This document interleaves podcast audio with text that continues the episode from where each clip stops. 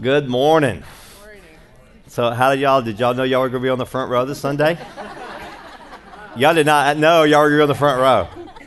Wow, it was a cool move. So, um, you never know when you're going to get promoted. Right there. So, look, how many's enjoyed this series we've been in? It's been incredible. I've had a lot of feedback. Yeah, that's good. I've had a lot of feedback and uh, somebody brought this up. You know, uh, Allison was mentioning after service that um, I don't know why I brought that up, but um, Allison was mentioning after service that this series has been like it feels practical, but in all actuality, it's very spiritual. Because the most spiritual part of the, some of the most spiritual part of our life is our family and our relationships, and in any relationship that you have, um, there's a spiritual aspect and so uh, we're dealing with this vow that we've made to God and we've made to one another, and, uh, and, and those practical things that go along with that, and how to be committed.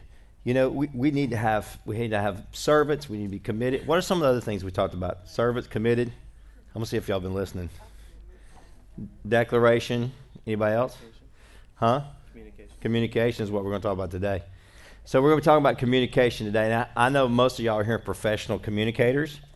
You don't really need this, but just this is just for the few, not for everybody.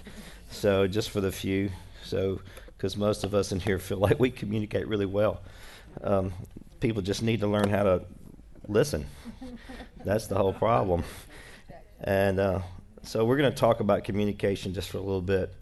And, and I think I think one of the important things in communicating is that we understand – that God has called us, God has called us to be with people.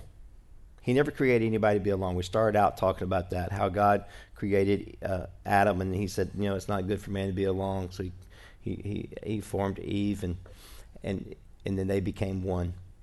And so God wants us to be together. So if He wants us to be together, then He surely wants us to communicate. Wouldn't you agree? Okay. This is feedback. You go, Amen. Yeah. Woohoo. Yeah. Awesome. So if he wants us to communicate, then we need to then we need to learn how to effectively communicate. And um, and you would think that that would be instinctive since God created us, but uh, too often in our communication, um, something goes awry. We just don't we don't somehow connect.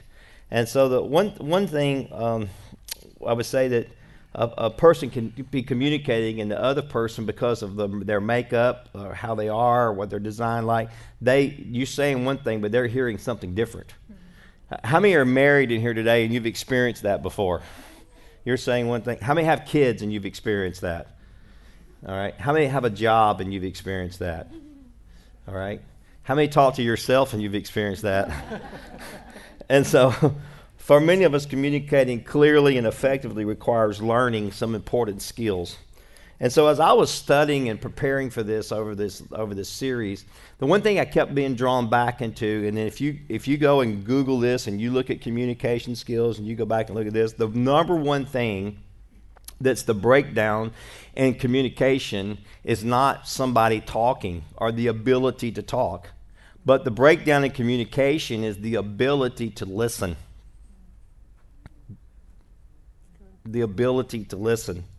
So, we're going to be talking about effective communication, and I'm going to open today. Uh, I have the Ruffino family here today, all four of them. There's and there's one, two in the belly there that are due any moment. I told her she could not have them today, though. And then, uh, so Ricky and Emily, and then Audrey. Uh, I have Audrey up here. Audrey works with me. She's my personal assistant and then of course my wife Angela. Uh, they these two are exactly alike. So when I leave home, I go to the same environment, and when I leave home, uh, work, I go back to the same environment. I hear they communicate exactly the same. And then Audrey and Matthew Bird, and I, there's something really unique about their relationship is that Matthew uh, works out of town, and I'll let them tell more about that in a minute. But so I'm going to ask them first, like this dynamic of being gone, and I think you're gone sometimes four or five weeks at a time. So we're going to talk about some of the dynamic there and the power of communication, how it's so important. Go ahead. Okay. Um, you know, since obviously I'm not at home, it's very important that if um, Audrey wants me to know what's going on in the house, then she has to tell me. Um, we do that, you know, a couple of different ways. She'll either text me in the morning, "Hey, this is what we've got going on for the day," or she'll text me later on that night, "This is what happened during the day." Um, you know, we try to keep up with one another on video chats or phone calls, but you know, when I'm up on, uh, I work offshore on a fuel barge, and when I'm up on the fuel barge, obviously we can't have our cell phones up on the barge, so there's time periods when I'm awake and working, and she can't talk to me until I get off of um, my watch or off of work. And, um, you know, obviously life doesn't stop just because I'm out of communication or I'm out of range. Um, so whenever I get back in range or when I get the chance, she'll tell me everything that's been going on and um, fill me in that way. And then we try to video chat with the kids as much as possible. Mm-hmm. But uh, we have four kids. Two of them are twins, so it feels like a million. Um, I always tell people that, but um, it's just yeah. You're about to get into that stage, um, and yeah. So it's it's up to it's really up to me to make sure that I'm communicating what has the feel, the atmosphere attitudes with the kids. I mean, it, it, it makes a big difference when I tell him things, even if he's not around. Like when he is around, when he comes back, it's that reentry of adjusting to each other being together again. Um, and it's it can be challenging. Like it's there's a few honeymoon days, and then there's days that we're like, okay, time for you to go back to work. But just kidding. But you know, it's just it's real. It, it it's happened. It, that's our that's our life right now. That's cool. That's hilarious. Um, so for us, I think uh, it's funny that each season you're in, I think communication can change. So early in our marriage, we communicated in one way, and then you learn as you're, you know, married how to better communicate. And so early on, um, we weren't the best at it, and I think part of it was, you know, you have two completely different people who come into a household together and you're learning each other's personalities and ways and routines or lack of routines. and so we joke because I am a routine person. Like if I, that's just how I accomplish things. That's how I get things done, and it, it's in a routine. And he's not at all, uh, which makes life really fun. but um, early on, he would do a couple things the same way, like a few days in a row, and I assumed it was his routine. And so when he didn't do that, I was like, whoa, what are you doing? He's like, what are you talking about? I was like, well, you've been, like, your routine is XYZ. He's like, no, it's not. I don't have a routine. I was like, I do. Okay. So we miscommunicated in the fact that we didn't really talk about, I didn't realize how much you had to actually talk through things. And so now, you know, six and a half years into it, I've learned how to probably over communicate because I'll make sure I'll tell him like, you know, either a routine or what's going on, or you know, I've, I'm very more verbal, I guess, than just assuming because it's so easy to assume he's just like me. But that doesn't happen. So it's just the verbal communication, which sometimes can be very uncomfortable, very vulnerable, of just like opening up of how I feel about something to just let him know so that he can respond in whatever way necessary. I guess that's I've learned. That's good. I'll be gentle. she was gentle. Um, another thing that probably uh, frustrated her is I didn't realize she had routines because I didn't operate with routines. so I can imagine that frustrated you a bit. But um, I think we've grown considerably. Um, like Matt and Audrey, in the beginning of our marriage, I traveled a lot. So coming back into the environment is always interesting, especially when you're newlyweds. And I have routines. And she has routines, and I come in, ho- I come home, I mess up her routines, and then I leave. but I think over the years now, I'm traveling again with work after a few years of being at home all the time with her. and uh, I think we've grown because we, because we learned how to communicate and we matured in that communication. So I think we're, yeah, talking it through, using our words. Audrey, you want to just talk a little bit about the office place and working it out? I don't know.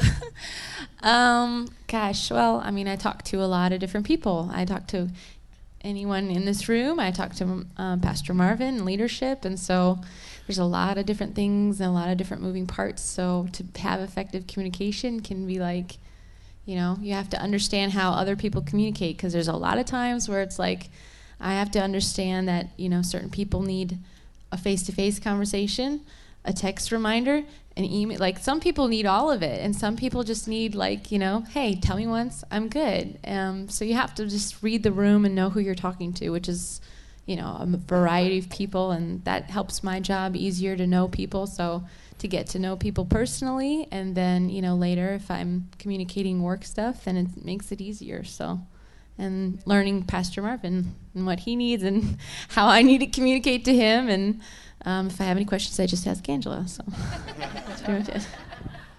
Or maybe that's a bad source source subject there. Uh, talk a little bit about you. You mentioned this in the first service about listening. About Oh, about well, uh, yeah. how you don't listen sometimes. yeah, there's. he wants me to to uh, repeat a, a bad habit is just you know I'm trying to. A lot of my job is like anticipating and being preemptive, and so even in our daily conversations, it's like he'll start telling me about an idea and where he wants to go with it, and then I'll like cut him off and like, you mean this? And he's like.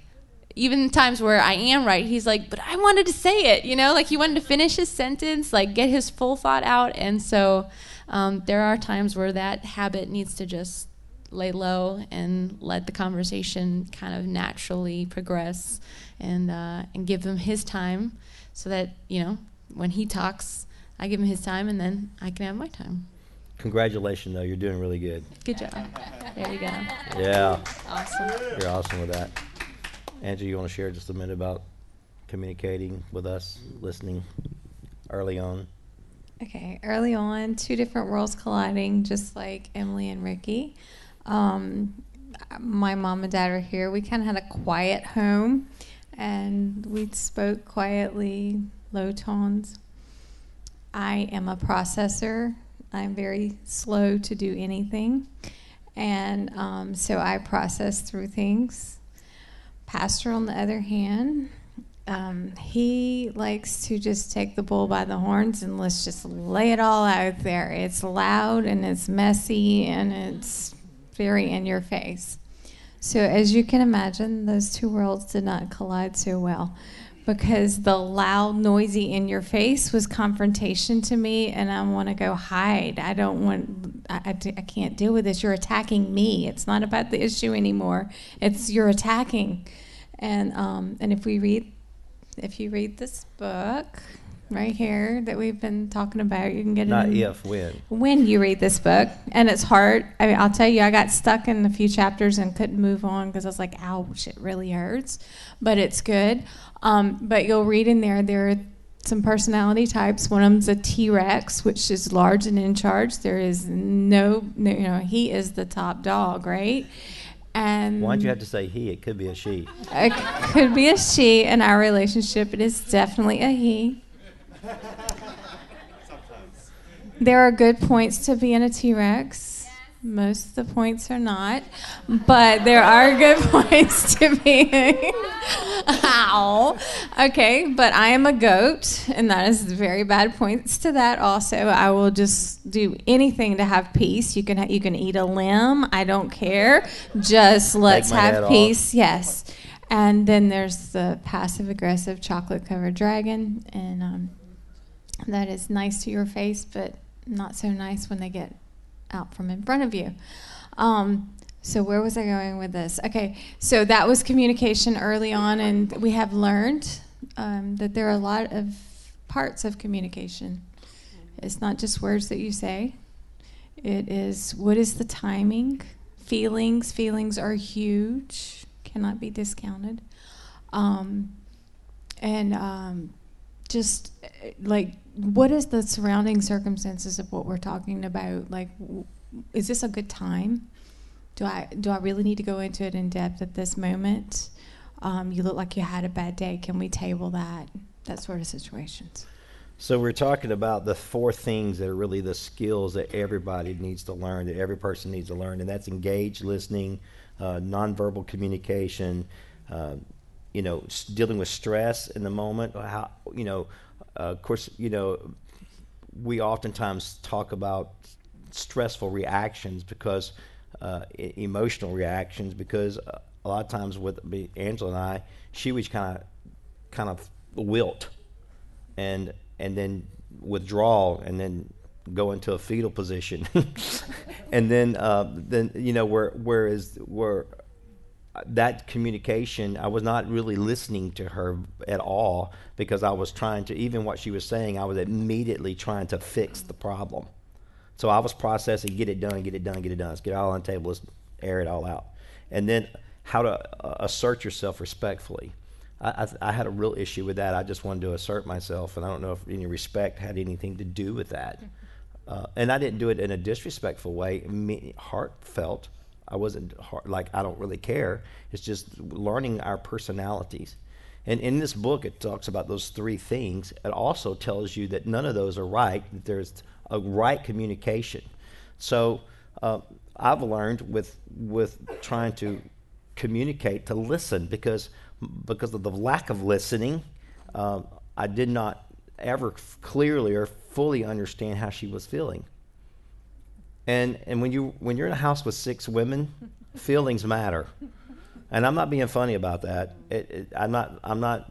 That's not a backhand to women because God gifted them to feel, and it's so important that they are able to feel. They're able to to express. Uh, they're able to, you know, share. And oftentimes, I would not give room for the feeling to happen. I'd be like, okay, let's nail the facts out here. If this ain't a fact, let's erase it and all, and and and now I've learned that like okay, let me. How do you feel about this? And is they're expressing their feelings, you know. And by the way, men have feelings too, so let's just don't put that all on the women. We sometimes emotionally react out of anger or frustration or taking hold of something. That's a feeling. That's an emotion. Um, it may have some logic to it in the facts, but it's still a reaction. And so oftentimes we have to learn how to listen. And listening is so key element in this process. It's such a key element. And i would say that in in the last 20 plus years of marriage counseling the number one thing that women tell me is my husband does not listen to me. He doesn't listen. He doesn't hear what i'm saying. And oftentimes what they mean he doesn't feel what I'm feeling. He's not connected to my feelings. And that's a real deal. And um, I, this is terrible, but I just say, I'm not worried about your feelings. What are the facts? and I learned that that doesn't work. That's not, that's not effective. And so w- learning to communicate and manage these stressful moments uh, and when we're communicating with each other and learning how to listen. Uh, James 1:19 says, "My dearest brothers and sisters, take this to heart. Be quick to listen, but slow to speak, and slow to become angry." Be quick to listen and slow to speak. Now, how many in this room are quick to speak? I'm ready to say what I got to say. I'm quick to speak. And we want, we want what we have to say to be important, but the greatest thing of communicating is listening, listening, listening, listening, and taking in. And in this context of James 1:19, this, the, the passage of scripture here is talking about being able to listen to one another, to listen to God's voice, and to, and to be able to hear the word of God. I would want to rephrase this and to, to hear God's voice, you got to be able to understand the word of God. You got to hear the word of God, and then you're able to hear other people. But when you don't put those in perspective, it's very difficult to listen.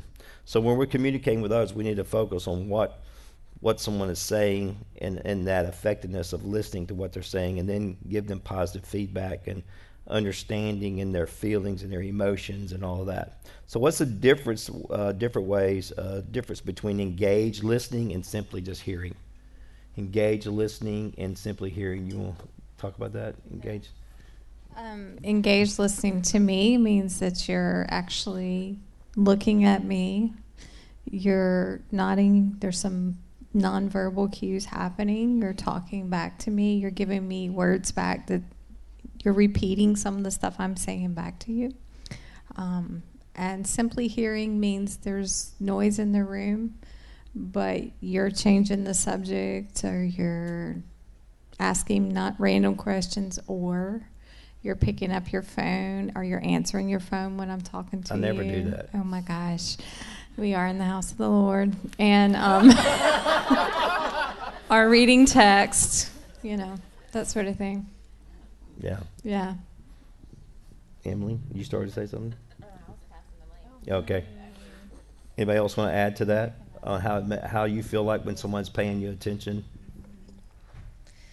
Well, yeah, there's times where I've I've been talking to, and I- think you guys shared a similar story earlier. Was that like you know you're talking to your spouse, and they're they're not physically looking at you, or they are engaged in some other object, but they are listening. Believe it or not, there's just this preference, you know, that each person has. They want eye contact, or they want some sort of they do. They want this certain feedback, whether it's it is verbal or it's nonverbal, and it's like the only thing is when Ryan isn't looking and I'm telling him everything, and then I'll stop and be like, "Well, tell me what I just said," and he rattles it off perfectly. I'm like, "Dang it!"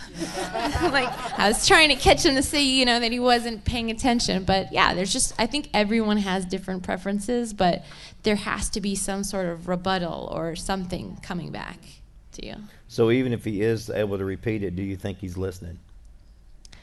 Yes, I just don't like it. That's all.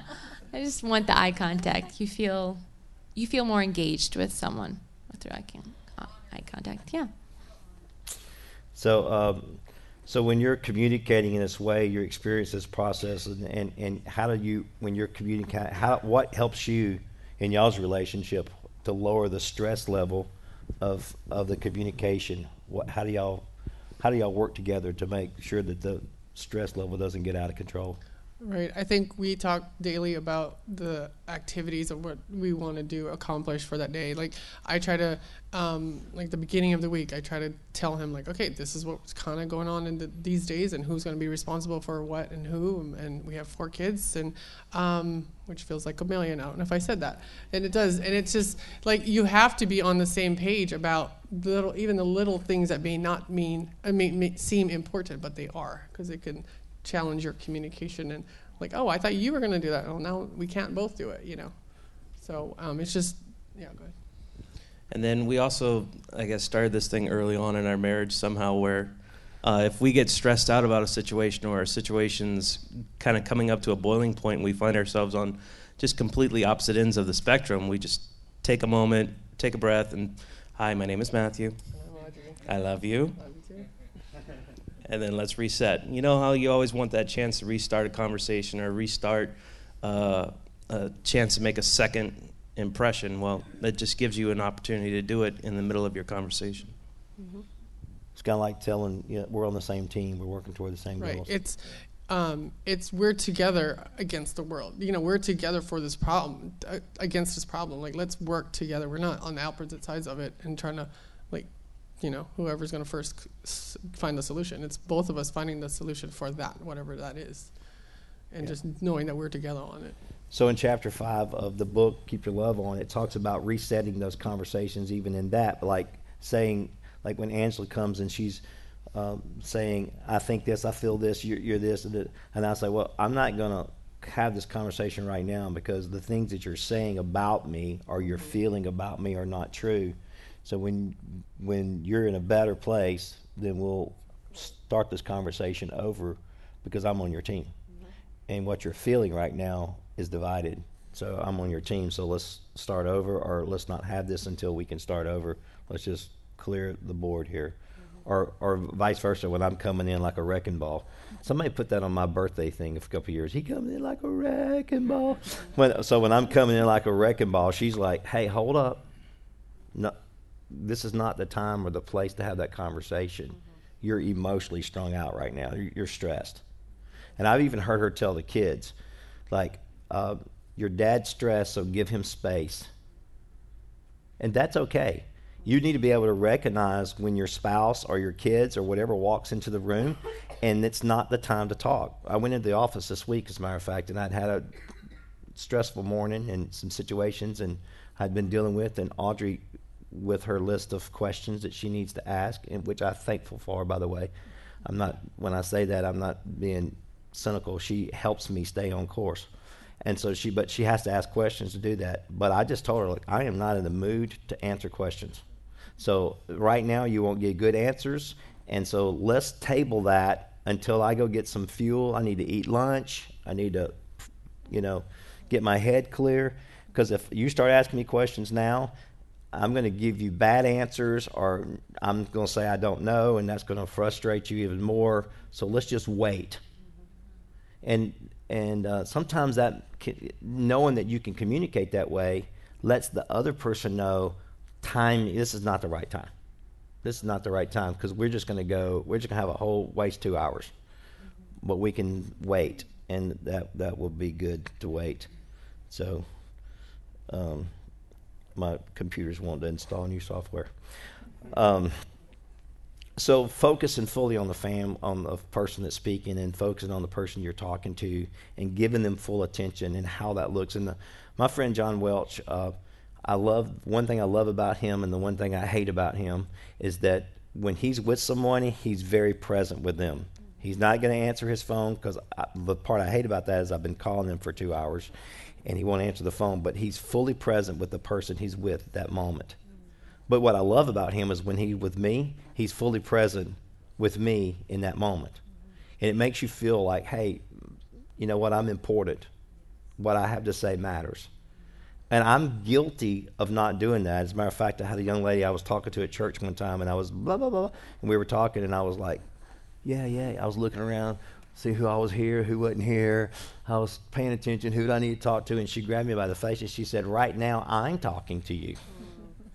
And it made me think, like, okay, I need to be present in this moment right now. And that's so very important because you're learning to listen to what someone's saying, even though I'm like Ryan, I could rattle back to her everything that she said. She didn't feel that I was present. So uh, the next thing we want to talk about is body language. Um, and how that, you know, let me read this other passage of scripture though here real quick. Uh, Proverbs 18 says, Listen before you speak, for to speak before you've heard the facts will bring humiliation. When we just blurt something out before we listen, we we we we like we humiliate people like you don't matter so we need a that's very powerful in listening and then provide that feedback number two is our body language and how to pay attention to nonverbal signs Come on, somebody. Do you know there's times that you just need to look and you don't need to say a thing? You can tell somebody is not ready to talk to you. Mm-hmm. All right. Or the positive is is that they are ready to talk to you. And um, and there's some things that I as a as a that I, I I'm on the phone a lot, but there's some things that I do not like. I do not like when we're in a staff meeting and I look over and somebody's on their phone they're on their phone because what they're telling me is, is they're checked out of our meeting. Now, oftentimes they'll tell me, "Well, I'm texting somebody for this or that during the meeting." I'm like, "You have a uh, write that down, and you do that later, because I want you to be present." So even though that may they may be engaged, the truth is I feel that they're not engaged. Even in church, sometimes I'm preaching, I'm speaking, and I look up and people are on their phones. Now, I happen to know that you're on Facebook because I also have you on Facebook, and I noticed that you posted all during church. so I feel like you're not really engaged in what I'm saying. All right? So I'm saying that as a speaker. But how much more important is it one on one to recognize to recognize those those nonverbal patterns and how people do. So I want us to talk about how do we shift that and how do we change that and how do we respond to someone with the nonverbal so that it speaks to them in that relationship. And maybe some of the things y'all have learned to change. And then I, I love your story about the, the apartment. Share that oh yeah. So when we first got married we were living in a 500 square foot apartment. So when we were upset at each other they couldn't go out anywhere. So we're like right here and i'm like okay. Well can't get away from me i mean or if i really wanted to talk with him i'm like come on let's just hash it out now. But he is, hey, he has a personality that just needs time, and I'm the one that you know, we we came into this marriage two different people. He grew up the way he grew up. I grew up the way that I grew up. I was raised completely different from him, and my dad trained me to like talk it out, you know, and let's let's work on it right now. And that's what I saw in my parents' marriage, and so that's what I modeled. And he was you know raised differently, and so we came together, and I'm like, okay, he wants to talk it out, but not really, you know.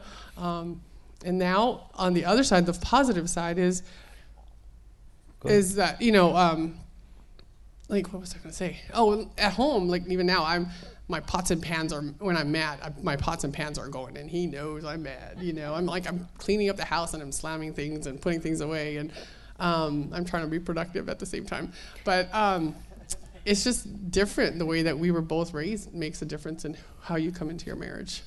And then positively, you know, now he when it's time to make that change. Um, positively, he you know, will come rubber back. We'll we'll like it, now is a good time. The kids are preoccupied. Let's talk about this thing, you know. Um, so there's a time for everything. Talk about some of those verbal things that y'all do when y'all when he comes home, so the kids see. Oh, that um, yes. So when he comes back, it's I we make sure that I'm the first one to kiss him. It's not the kids. It's it's me. I'm his wife. I'm I'm his first. Um, and you need to you need to make sure that your kids know that priority, and by telling them, hey, I get the first kiss when he comes home, or hug, you know, because that shows them that um, your marriage is first, and God, that's the way that God created it. You know, there's a lot of times where I have friends back home where they do not, they put their kids in between them, and I just feel like that's not where God wants you to do. That's not what you should do. Your your kids are after your marriage. Yeah, that's good. And that's a verbal. That's that's not saying that's not saying, "Hey kids." You know, that's a verbal thing. That's a nonverbal communication that says you're first in my life. It both affirms both of you and it teaches the kids right. Yeah, and now the kids know. Now the kids know. Yeah. That's good. Y'all want to share on some y'all's nonverbal communication skills or lack thereof? well, um, I think lack thereof, definitely early on, I think we're getting better at it, um, was shutting down. You know, just a part of you. And for me, it was more that I never wanted to say anything that would stick with him um, for a long period of time to really put a wedge in our marriage. But it also was an excuse to just shut down and not talk about um, what was really happening and hoping time would go by and then we would like everything's fine. Um, but the problem is is it usually comes back up. And so what i've learned to do is really to just seek the lord and pray and all right god is this something i need to bring up with him or is this something that i'm just feeling and i need to i need to change my heart or does he need to change his heart we're always hoping it's the other person. like, hopefully he needs to change his heart, you know. But a lot of times, honestly, it would come back on me. I'm like, okay, I need to change that. But I've definitely learned that honestly, sometimes even if it's just a feeling I'm having, it's okay for me to bring it up to him because we're in this together. And, you know, we always, something we learned early on, and I think it was through pre marriage counseling, maybe it was that we're for each other we're not against each other. Like, so if something happens, it's if he does something to offend me, it's not because he doesn't like me or love me or he doesn't. It he, you know, we're in this. He wants to see the best for me, and I want to see the best for him. And so we've learned that verbal communication, you know, actually talking about it um, in a respectful way, not going at him, because again, he wants what's best for me, so I don't need to attack him um, and just talking it through. And sometimes it's in tears, and sometimes it's not. And you know, but being vulnerable, you know, that's another thing that I really had to learn. It is it's okay to be vulnerable with your spouse, or you know, even sometimes with friends, um, because we're really all in this together. So if I had to talk to Audrey about something, she's for me in the body of Christ, especially. Like we're for each other we're not against each other. The enemy wants to put a wedge between us, not not God. So um, so I think over the years we've definitely learned how to turn our nonverbal negatives into a positive verbal and to just talk about it. But definitely it was probably the silent treatment, the quiet, the, you know, I'm not saying anything. And then I would know, like, probably even now, if he comes home from work and he's real quiet, like, you can feel it in the atmosphere. It's like, okay, did I do something? I'm not really sure what's going on here. And then just kind of like, and usually I'm the first one who will break the silence. Like, what's up? What's going on? Like, I can't live like this. You know, we either talk about it or you get over it. And so I am. I'm pretty, pretty like to the point. And so, but I just don't like that, that awkwardness in the house, um, especially, you know, as we have children and it gets harder to communicate, like you said. And I can't imagine once we have these two. But, um, definitely going from the nonverbal to more verbal. But um, yeah, early on it was the quiet game, uh, kind of retreating. But I think we've overcome a lot of that. And sometimes, sometimes you still need to take a break and, and kind of be quiet first and get over some of your bad emotions so that you don't attack the other person. But I think it's taking a step back and remembering, okay, he's for me. So how can I approach this in a way this is how you're making me feel. I know this isn't your intention, but when you said this, this is how I feel. And he's like, that's not what I meant at all, you know. So him being pregnant doesn't help, but we're we're definitely getting better. And I'd say too, uh, one thing I've learned is, and I'm a processor. It's just the way I'm geared, is explaining that to her. Yeah. I'm processing through something, instead of just I'm processing through something. so I think communicating that to you um, helps a lot as well. And she's good. She's like, okay, I get it. I get it, but we need to talk about it sooner or later. Right. So, and just a lot of times there's things that processing that don't necessarily, it's a, it might be a lie from the enemy that I'm fighting, I'm battling that, you know, before I go and verbalize something to her in an accusatory way, I need to make sure um, it's something legitimate that I need to speak to her about before bringing that into a marriage that's just something the enemy's accusing. Does that make sense? So um, I think that's one thing. And then for uh, uh, just communication for me, being able to speak and have that for the nonverbal communication as well as the verbal communication at the same time is important because uh, yeah, I, that's how I read things, how I see things. That's how I understand affirmation or things being affirmed. Or she looks like she wears her emotions on her sleeve, so it's really good when I, I'm saying something. She's like, "What you talking about, Willis?" so, um, so I like that part of communicating the verbal and nonverbal part uh, at the same time. So. So about verbal, uh, nonverbal, um, we've been married a long time, 27 years next month. And, um, and Angela's probably only said, I'm sorry five times, maybe 10 in 27 years. And words. But she is nonverbal communicator about I'm sorry. And I used to didn't feel like that was, you know, right because I'm quick to say I'm sorry. I'm quick to say, look, I'm sorry, I'm sorry. And and she don't think words mean anything. She say, well, you don't really mean that, and I really did mean it. But I've learned also to watch her nonverbal, her saying I'm sorry, maybe a, a, a pat on the back or a, you know, or something that she'll do to say, hey, I'm sorry, or even sometimes just eye contact, the way she carries herself. And I've learned to receive that, you know, and uh, it's such a powerful thing because, you know, we don't fall out of love. What do we do? We fall out of forgiveness. And so if we don't learn how to forgive and to read those signs, then we can lose sight of where we're going.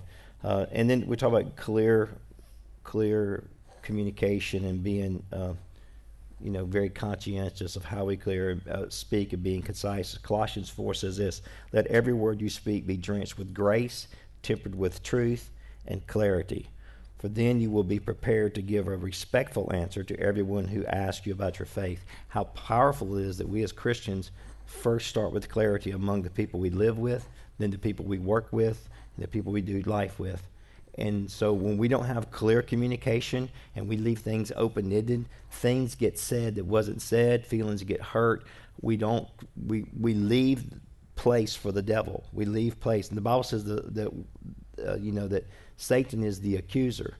And through lack of conversation, ac- accusing can come as well as as through conversation. So you can you can let people assume something because you're not clear.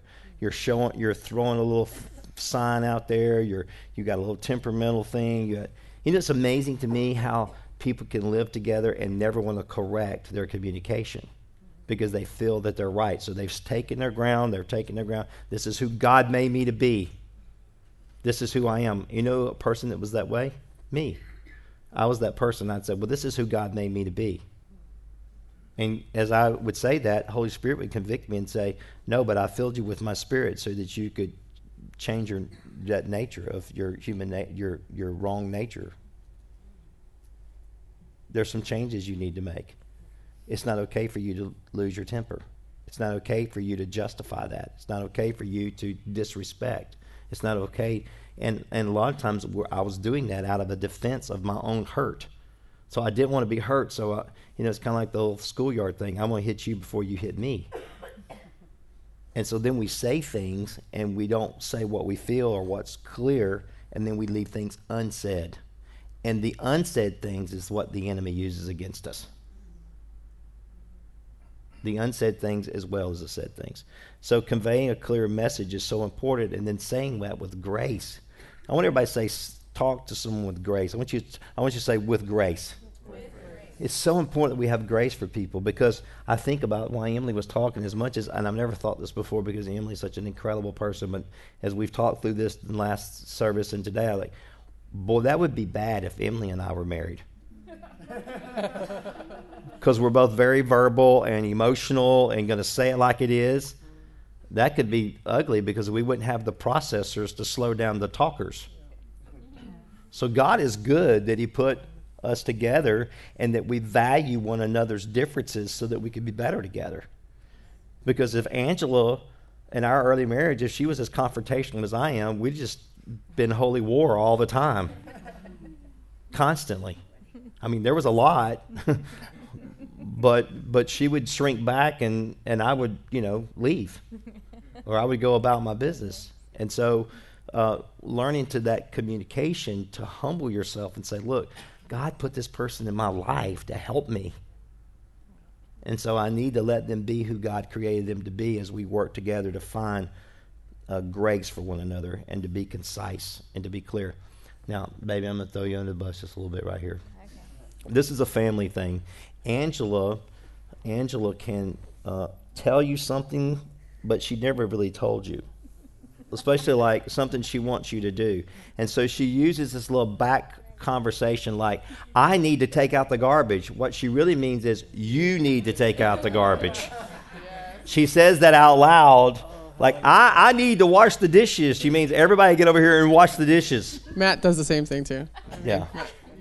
Yeah. So I need to do this means you need to do it. And so the kids say, Well, you said you needed to do it, so I was just not doing it. So you do it. And she would get so upset with the kids for that. She's like, ah. So, yeah. Sorry. No, it's okay. It's all right. I do that. I guess I'm feel I don't want to bother you, but at the same time I'm drowning over here. And can you please come help? Like you know, that's just, but I should say that instead of saying it the other way. It's not being clear. It's not being concise. It's, you know, suggestive. It's suggestive. Yes it's not there's a there's a word for this uh, type of communication we use in the workplace. It's called closed-ended communication. And you clearly speak something and then you expect it to be said back to you. So if i if i have something i need you i see okay conflict resolution is this. I see state the fact. I see that you're sitting over there watching tv fact right Fact is, there are dishes in the sink. Fact. My next step is a feeling. My feeling is, I feel overwhelmed. I feel that I'm the one working and you're the one resting. I feel dishonored. Okay, that's my feeling. Does it always go this way? No. This is the way it should go feeling. I'm stating my feeling. It's a real thing. I feel this way. Okay, and the next thing is silence, and that's the hard part. Just shut up and see what happens. It's called silence. You think about what I just said. Yeah, and you said you need to wash the dishes, so I'm letting you. yes. So with children, the next step in that, I will add the fourth step. So get up over here and help me. So I understand that, and so it would be funny because I'd say, "Kids, your mom telling you to to sweep the floor," and they'd say, "No, she didn't. She said she needed to." so it wasn't very concise conversation, and then she would feel that she was being left out, or she was not being respected, or nobody cared about what was going on. And then she has this other thing that she does. Sometimes she actually is talking to herself, so we aren't really sure This what's is going true. on there. this is true. And so, so, but on on the other hand, I'm very like, hey, get your behind up and wash the dishes. But maybe not saying that with grace. Like, would you please wash the dishes? I'm not good at that. Matter of fact, I tell my team and my staff, I was like, hey, listen, I am not in the middle of things going down. I'm not going to say please and thank you. I will affirm you after it's all done. I will tell you how great you did, but I'm going to be commander and chief when it's going down. So do not think I'm disrespecting you because I'm like, do this, you do that, you do this, blah, blah, blah, blah. But I've had to communicate to them that that's my, when I'm in the heat of it, that's how I communicate. Because, and then I've learned to sometimes say please, and sometimes I try to think about, especially, it's so funny because I communicate with Audrey. Well, Ryan's not here, but Ryan and I are a lot alike. So I'm like, Ryan, shut up, man. Just do what I told you to do, boy. Blah, blah, blah. And he's like, Pastor, I blah, blah, blah, blah, blah, blah. And everybody think, may think it's disrespectful, but honestly, it's just, we're just talking each other's language. But with Audrey, I would never tell her, shut up and do what I told you to do, because she'd be like, oh my God. you know, it doesn't even affect Ryan in any level. So, knowing who you're communicating to and being being clear. Go ahead. No, this is not related to what you just said, um, but it, it is kind of how Angela's saying how she'd say something like, "I need to do the dishes," and yet she wants to assume everyone in that room was going to assume that responsibility. But even in the workplace, even in meetings, I also find that I hear the word "we." But yet, there's no one individual or maybe people by name. If it truly is everyone, then that's great. That's listening to it. But that detail alone sometimes can kind of get lost, even in conversations with, you know, if, if you have a friend group or you're planning something and say, yeah, we need to do that. And all of a sudden you come to the day of, did anybody, you know? Okay. Like that to me, I'm a stickler for communication in the same way as far as like, who is the we? Who is the I? You know, like you said, it, no one's that great of a, like a communicator that you would assume anything really, honestly. So that's just a little pet peeve. And then let's just, uh, we're going to get off this just real quick, but this is real important, is details. We talked about this a lot because Angela gets hung up in the details. I mean, so we talk about we're going to go do something and she'll start lining out all the details, all the details. I'm like, okay, let's move on. But we're still waiting on who's going to comb the kid's hair, who's going to put the bow in, who's going to. I'm like, mm, but that's like a month from now. Let's just move on and get to it. And so, but at the same time, pulling back because if if it's just a visionary like myself, I can leave the details completely out, and the we comes up. Like, well, who's going to make that happen? So I've learned through the years to say, okay, let's give enough detail to get us on the road, and then let's give us enough vision to go where we're going, and then let's say, let, then let's break this down into who's going to put legs on it. So you're communicating these things, and so you say, well, Pastor, how is that spiritual? That's very spiritual, because the Bible says, without a vision, the people perish. There has to be someone who can share the vision with people so that they know where we're going and what we're doing and what God's speaking. There has to be someone to get the details out there. So communicating that, even in the family, is important. And when you have two different people, you have to work together so that that does not get left unhanded, or that the one person that's the detail person. I'm looking over here at Julie over here. The one person that's the detail person doesn't feel like the truck just fell on them. You know what I mean? Like, okay, I, you, you say we got to get the details. What you meant is you just told me the vision and you checked out, and now you've left me with all of this. So it's both and. Am I making any sense? So that you can do that. And then I'm going to talk about be speaking with confidence. I'm, uh, we're going to add being personable and speaking with confidence together. Um, Proverbs 15 says, When wisdom speaks, understanding becomes attractive. Somebody said that's powerful. When wisdom speaks, understanding becomes attractive, but the words of the fool make the ignorance looks laughable. When you just blah, blah, blah, blah, you, you're laughable. But the words of wisdom becomes attractive. So, in and being confident, you need to be prepared to speak before you speak, and you need to learn to walk out wisdom and pray. So, we're going to talk about being confident, what that looks like, the difference between because I've been accused of because I'm confident of being cocky. What is the difference between being confident and being not confident, not and how that works?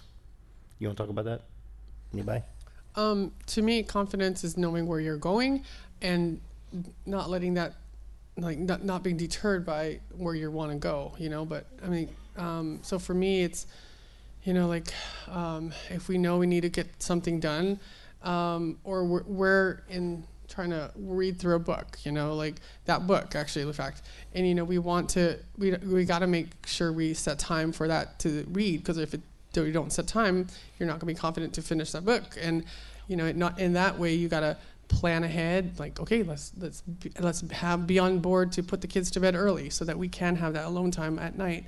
And um, you know, but being confident of where you're going and knowing that that's where you both are headed in the same direction. And being cocky is like to me, it's like being like arrogant, almost like, oh, I'm too good for that. But being confident is being coachable also. That's good. Anybody else? Um, I think it's probably like being able to be part of a team, being able to be, like you said, teachable, but like that you partner with the Holy Spirit. Like, I don't think you can be any more rightly confident when you've partnered with the Holy Spirit to be able to guide you in a conversation, a relationship, a job, like all that kind of stuff. You you don't have a better coach next to you than that. So I think like that being the source of things and where you start, like Emily was saying, like taking the time to to like yeah you self-assess but then you're like okay god now you know I, I need to know how you see things. And then being able to be confident to move forward in whatever conflict you have to resolve or you know thing that you have at work or, or whatever it may be. I think it that partnering with the holy spirit and letting him be the source of your words is you know letting you take the back seat just so that you know the things that need to be said are said and, and there's grace and there's wisdom in it. Uh, for the sake of time, let's move on about empathy and, and the skill of being able to understand and to share the feelings of another person. Uh, sometimes we get wrapped up in our world or we're going through our life or we're whatever, and we get so caught up and trapped in our own life that we lose the empathy for others. And then using wisdom there is like, I've never lost a child. So I would never tell a person that's lost a child, I know how you feel because I don't. But I can say, listen, I know your heart is breaking. I know that you're hurting because I have hurt. So understanding with wisdom how to deal with someone who's going through a difficult time, having empathy for them, and still having the ability to speak into their lives is such a powerful thing, especially with your children. I think more so with your children than even with your wife or your husband because our kids are coming up in this world and they need to know that they have a safe place and so you need to empathize with them. My daughter sat with me last night and she really felt that she had been disrespected of expectation and i had to listen her listen to her. And then she called her sister out who you know in that conversation about not feeling that people understand her. She's 11 and i watched her just break down in tears. Now honestly I thought it was like not that big a deal. But for her, it was a moment where it was a huge deal. And as a man, I had to learn to have empathy and sympathy in some ways for my children. So um, it, it, it's a caring, it's a sharing. And then number seven is having an open mind. So we could talk about this for a long time, but what does it mean to have an open mind? Anybody want to talk about that real quick? Having an open mind? I'll touch on this a little bit. Um, I did have a benefit of when we first got married of coming off the mission field, and by going overseas and living overseas, I had to ad- adapt to other cultures. So I had to have an open mind to their culture. I had to, because I can't just come over there as the American and you get to do it my way or it's the highway. You have to understand their cultures, understand where things come from. And when we f- got married in the beginning stages of our marriage, it, it kind of worked the same way. I had to have that understanding of the culture. Although we both Americans, we both were Christians, we still had very different cultures that we were brought up in. So I had to have an understanding of her background, and she had to have an understanding of my background because we had these two cultures colliding, and our families are alike in some ways, but are very different in some ways. So the norms in my household were, that I grew up in were very different than the norms in her household. So when those two things come together, and your norms don't match my norms, mm-hmm. I have to have a little understanding and having an understanding of the background. So you kind of look at the parents and you look at their house and you can have a better understanding of the culture that Emily was raised in, and then an understanding of the look at the culture I grew up in and say, okay, these are vast, these are very different in a lot of ways. So I have to have an understanding, and maybe that's where empathy comes in as well, and, and understand where she's coming from, and then uh, there has to be communication to bridge that gap of those two cultures, so we can create our own culture. Yeah, I think that's the biggest thing too is creating your own culture. Because um, it's we weren't going to jump on board with how his family did it or jump on board with how mine did it. Some some that was the case, but others is okay. Well, this is how we're going to do it in our house, especially with children coming in. Um, and I think another just with empathy is. You know, he may come home with something and tell me all about it, and it really just goes over my head you know i mean sometimes and, and vice versa you know or especially jobs or different things like hey this is what happened today and this is what i was dealing with and he's like oh, i don't even like understand but taking the time and just listening to that because it is important to him and so knowing that I may have no idea what that technology means in your world and in your work, but if I see that he's super excited about it, I'm not going to fake it. You know, I might say, okay, well, what's so exciting about that? It helped me understand what you mean when you say that so that I can be excited with him or so that I can, you know, on the flip side, if he struggled with something and I may be like, well, it's not that big of a deal, you know, but it is to him, then, okay, help me understand where I, am not seeing eye to eye. Like, where did that upset you or how? Like, tell me more of this situation and just kind of asking. I think that's the biggest thing is how did that make you feel? And as like silly as that can sound, I think that's a big deal and we've learned to do that with my daughter who's only two and a half but well you know if she gets upset about something why does that upset you why why are you feeling that way and so we'll try to help talk it through but i think the you know biggest thing is to just try to take the time and put yourself aside and while that person's talking just really get into their world and understand good or bad why are they feeling that way you know and then it opens up for uh, just understanding who they are so and then that gives you goes to the next thing about speaking the truth in love, and that's a real respect for one another. You're speaking the truth. These are the facts. This is it. Let's sort this out. Now you're wrong about how you're feeling about that. You know, I've come home sometimes from work and, and expressing a frustration that I'm feeling with a with a situation, and and Angela uh, would say, "Well, are you are you feeling that way because of this this? And she start and start sorting it out and helping me sort it out through process that I that that's her gifting. Oh yeah maybe I shouldn't maybe I'm overthinking that. Maybe I'm emotionally responding to that. So then the next day I go back to work and I'm in better shape to deal with the situation because there's been some communication there that helps me um, I always said you don't want me to pastor that you wouldn't want me to be your pastor without her, and that's why. And so, um, and then we we're just going to wrap up with a right time, right place, and how to communicate. Listen, we do so much of our communication today with text and emails, and really that's not communicating. And I think it's important that we understand that when we communicate, this this right here, somebody mentioned this to me. This right here has caused a lot of division and it, it leaves people, husbands and wives and children, feeling not valuable. And here's a funny thing that I see all the time, and I'm guilty of it, so I'm not pointing the finger at anyone.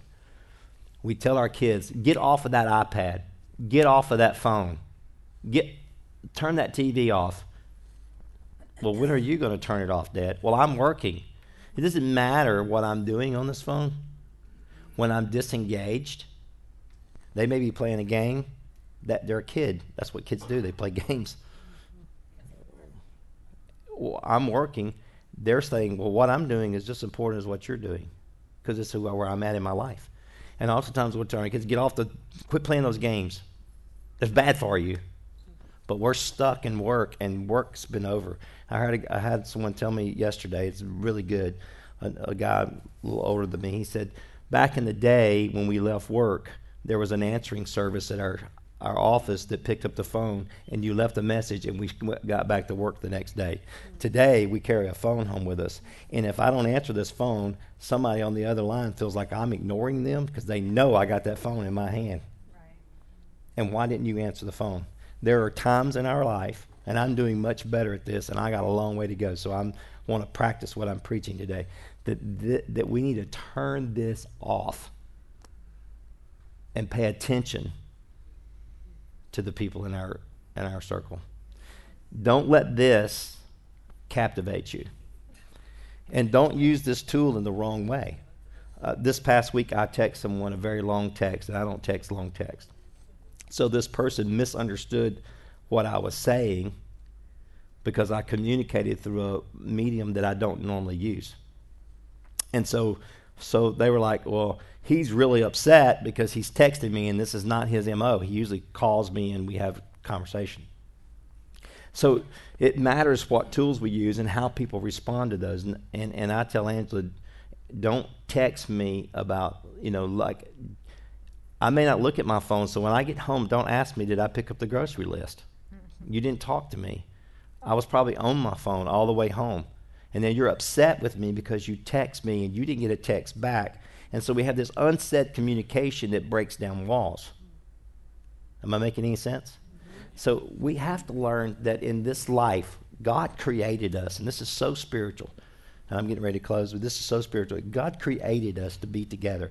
And it is so important for us that we communicate in a holy, godly, respectful manner.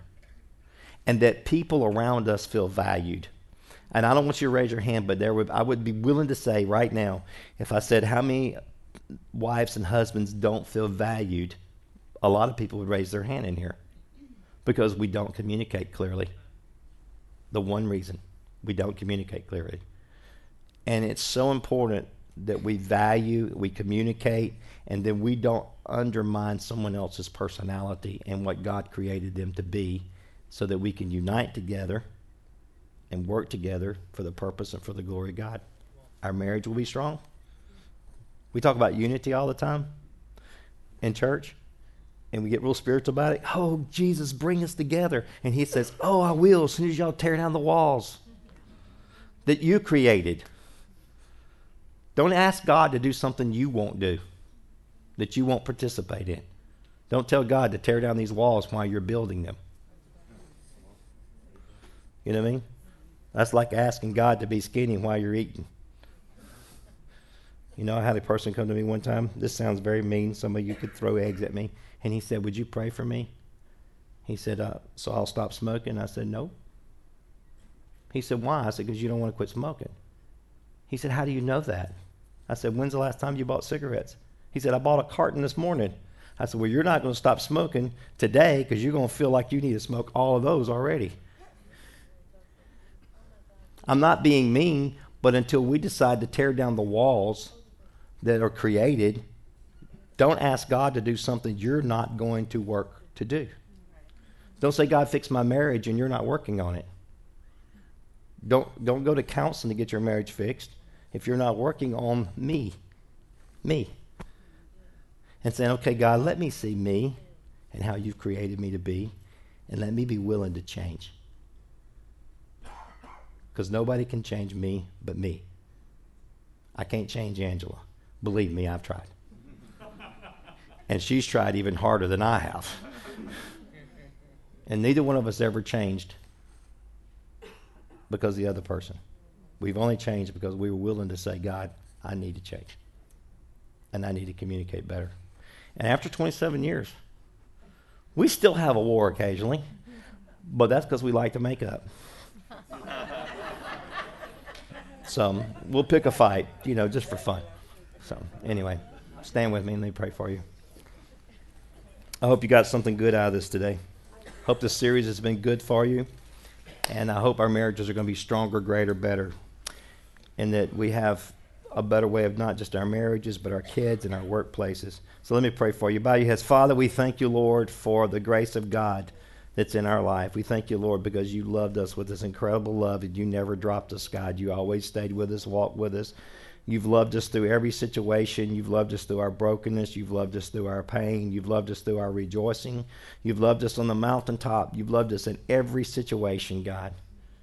And God, even when we were unlovable, you loved us. And I'm so thankful for that. And God, I just thank you for the people that you've placed in our lives. All the people that you've placed in our lives. And I ask you, Lord, to give us an open heart, an open mind, and the ability to communicate and to have the ability to love one another and have the ability to walk with the grace that you've given us to give to others so that we would work together, live together, bring harmony, and show the world what Jesus looks like. It's our responsibility to reflect the body of Christ and to show the love of Christ. And so we do that by embracing one of those differences, loving each other for who God created them to be, and then and then within our own self being corrected and strengthened to become who you want us to be. We love you today. We thank you in Jesus' name. Everybody said amen. God bless you. Have an awesome Sunday.